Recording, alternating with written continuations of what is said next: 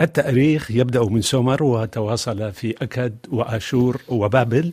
هذا ما يؤكد عليه المؤرخون وعلماء الآثار وتشهد عليه الصرح الأثرية التي تركها أبناء هذه الحضارات.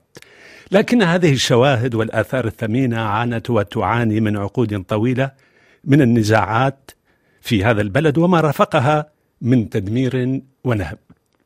لمعرفة المزيد من التفاصيل حول ما يعاني منه قطاع الآثار في العراق اليوم يسعدنا أن نستضيف الدكتور الباحث والمؤرخ العراقي علي النشمي. دكتور علي أهلا بك ضيفا على مونتي كارلو الدولية أهلا وسهلا بك وشرف لي أن ألتقي بك سيد الفاضل. بداية نرغب أن نسألك ما هو الهدف من هذه الزيارة إلى العاصمة الفرنسية وفي هذا الوقت بالذات؟ والله هذه هي جولة سنوية أنا في كل سنة أعملها في الصيف. ألقي مجموعة محاضرات في الجامعات. أم فيزيتر بروفيسور يعني أستاذ زائر. وأيضا ألقي محاضرات في البرلمانات وفي المراكز الثقافية وأيضا في الأوساط الدبلوماسية لتعديل بعض القوانين التي تضر في عملية الآثار والتي أصبحت معولا يستغلها المهربون والسراق في بيع آثارنا. ولأنني رأيت هنالك تقصيرا حكوميا كبيرا جدا ولأن هنالك الناس الموجودين في بغداد للأسف ليسوا لديهم لا الاندفاع ولا القدرة حقيقة في معالجة هذه الأشياء. ولذلك أخذتها على عاتقي ومن جيبي الخاص أذهب في كل سنة ألتقي بمجموعة وألقي محاضرات في البرلمانات وغيرها. فالزيارة هو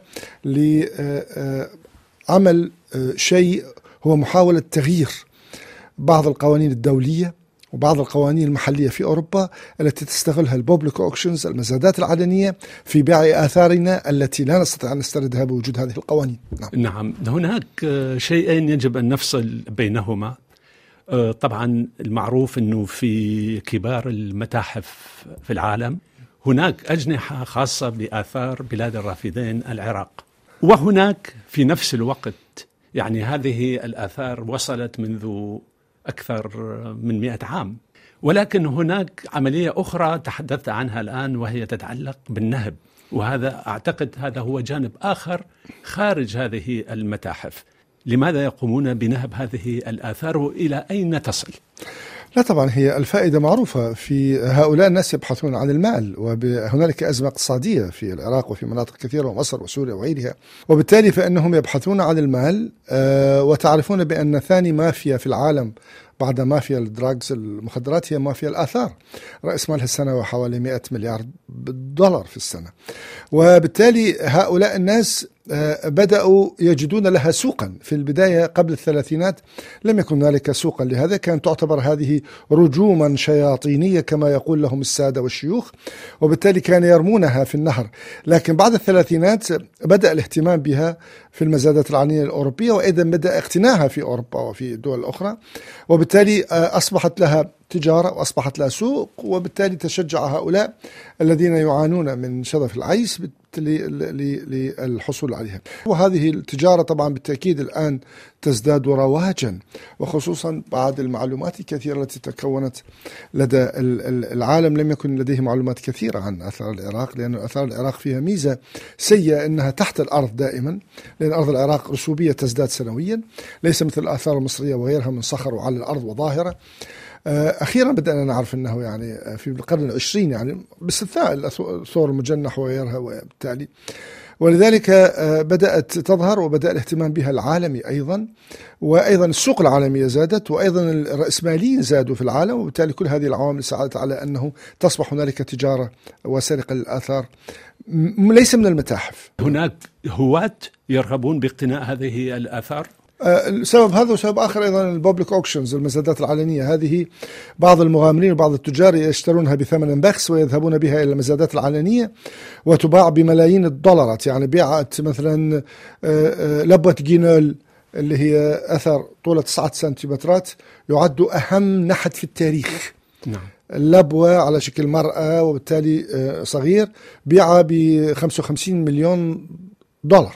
ولذلك أنا أقول هنالك فرق. طبعا هذه الآثار بعض منها تذهب للمتاحف وبعض منها تذهب للمزادات العلنية. التي تذهب للمتاحف يجب أن تكون هنالك في آليات معينة. يعني يجب أن تكون منقولة بطريقة مشروعة وبطرق رسمية. يعني هو حتى هذه الطرق الرسمية هي آه، متلاعبا فيها. الأهم هي ليست فيما يظهر في في المتاحف سيد الفاضل أو يسرق من المتاحف. آه، الذي الذي يوجد في المتاحف هذا أثر درسناه. وعرفنا القيمة العلمية التي فيه. أصبح مجرد أنتيك يعني قطعه آه، أنتيك. المشكلة هي في الآثار التي تسرق من التلول الأثرية غير المكتشفة التي يذهب إليها السراق والجهله والفلاحين الذين كانوا سابقا يجدونها ويرمونها في النهر على أساس انها انها مسوخ شيطانية. الآن عرفوا لها قيمة وبالتالي آه، آه، يرسلونها إلى التجار والتجار بدأوا ينتشرون. ولحد قبل شهر كانت هنالك كارثة لدينا. أنا دفعت دم قلبي أنا اقتل من أجلها. كانت هنالك الفيسبوك آه، الصفحات بيع الآثار صفحات علنية. فالفلاح والإنسان البسيط كان سابقا يبحث عن تاجر سنتين وقد لا يجده قد يكسرها أو قد تضيع أو قد تتلف. لكن الآن ما يحتاج. يجد الأثر يضعه في في صفحة الفيسبوك ثاني يوم يأتي هذا وبالتالي هذه كارثة. نعم. نحن لدينا في العراق 200 ألف تل أثري. المكتشف 12 ألف أو 13 ألف. 190 ألف لا نعرف عنها أي شيء. حتى ال 12000 تل أثري يا سيدي الفاضل حتى هذه ال 12000 غير مسيجة وغير محمية. يعني أي شخص ممكن أن يذهب إلى هناك ويبحث ويقتني ويأخذ هذه نعم. الآثار ويتاجر نعم. فيها مثل ما نعم. ما نيبور وكيف تصل للخارج يعني؟ ما هي الطرق التي تستخدم للخروج آه طبعا هذا الكلام يزعج الأخوة في مدينة الآثار ويقولون لا نيبور عاصمة الثقافة العراقية آه حصل نزاع قبل سنتين بين عشرتين للسيطرة عليها جت الشرطة وفصلت بينهم وقالت هذا السفح لكم وهي العشرة وهذا السفح لكم وانتهت المشكلة. ومديرية الآثار تقول آثارنا محمية وغيرها نعم آه، آثار في بغداد اسمها تل محمد. أثر لدولة أشنونة. أنا منذ سنة سنوات أبكي وأصور الجاموس والناس تسري عليه. يقول لك إحنا مسيج. يابا ليس فيه سياج. هذا السياج أتلف قبل 30 سنة. لا. إذا تقول مرة ثانية نحيلك محكمة ونقول أنت الذي أسقطت السياج وهذه بها آه، تصل لحد العشرين سنة حكم يعني. حقيقة يعني هذا واجهتها أنا مع مديرية الآثار. تسكت وإلا تذهب إلى السجن فنحن نقاتل يا سيدي نعم. نقاتل الجهل.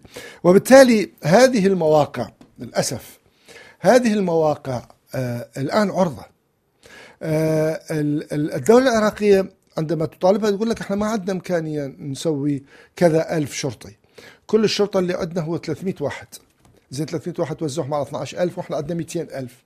فكنت قد قدمت لهم اقتراحا. نعم. وهو الأفضل والأرخص. إنه satellite monitoring system السيطرة أو المراقبة من خلال ال satellite هذه أرخص بكثير وأسهل وضامنه 100% للآثار.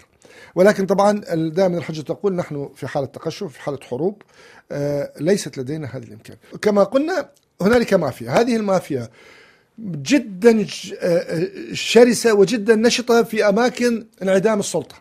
وبالتالي هم يستغلون هذه ويتصلون بالجهات المتحاربة. ذول يريدون فلوس أو سلاح.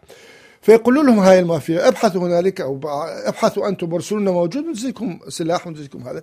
وأيضا بدأت تنتشر الآن ثقافة جديدة إنه هذا الأثر ترى غالي وبالتالي بعض الأشخاص بعض الناس المحسوبين على الثقافة بدأوا هم يقومون بالعمل يتصلون بتجار معينين في عمان أو أبو ظبي أو إسطنبول. هي هاي البيزس القواعد وبالتالي تنتقل. الملاحظ إنه خلال السنوات الأخيرة تفاقم هذا الوضع. ما هي أسباب تفاقم هذا الوضع؟ أه، اولا الآثار كانت تسرق سابقا أكثر. كان أصلا أه، أه، أرشد المرافق الشخصي لصدام حسين كان هو أحد مهربي الآثار. يعني وبطريقة شبه شرعية كان يأثر. نعم ومعروف هذه قضية أرشد يعني.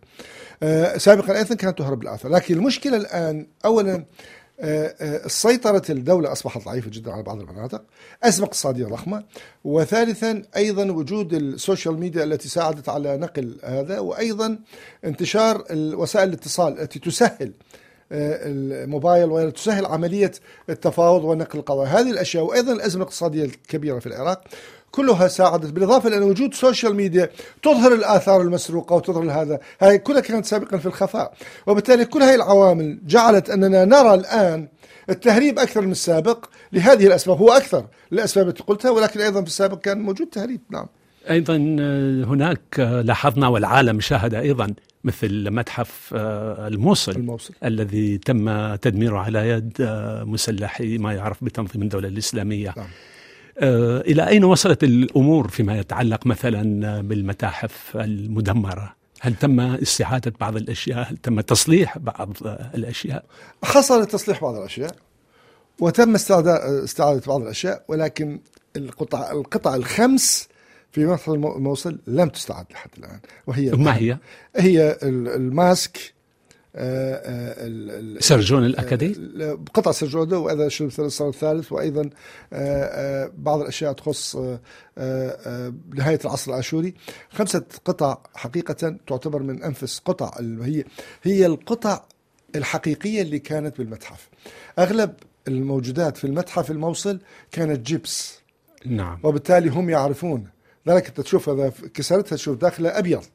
نعم. أما شوف هذا فلذلك تلاحظ اللي مكسور تلاحظ صخر يعني. فهم أخذوا النفائس الحقيقية. نعم نعم.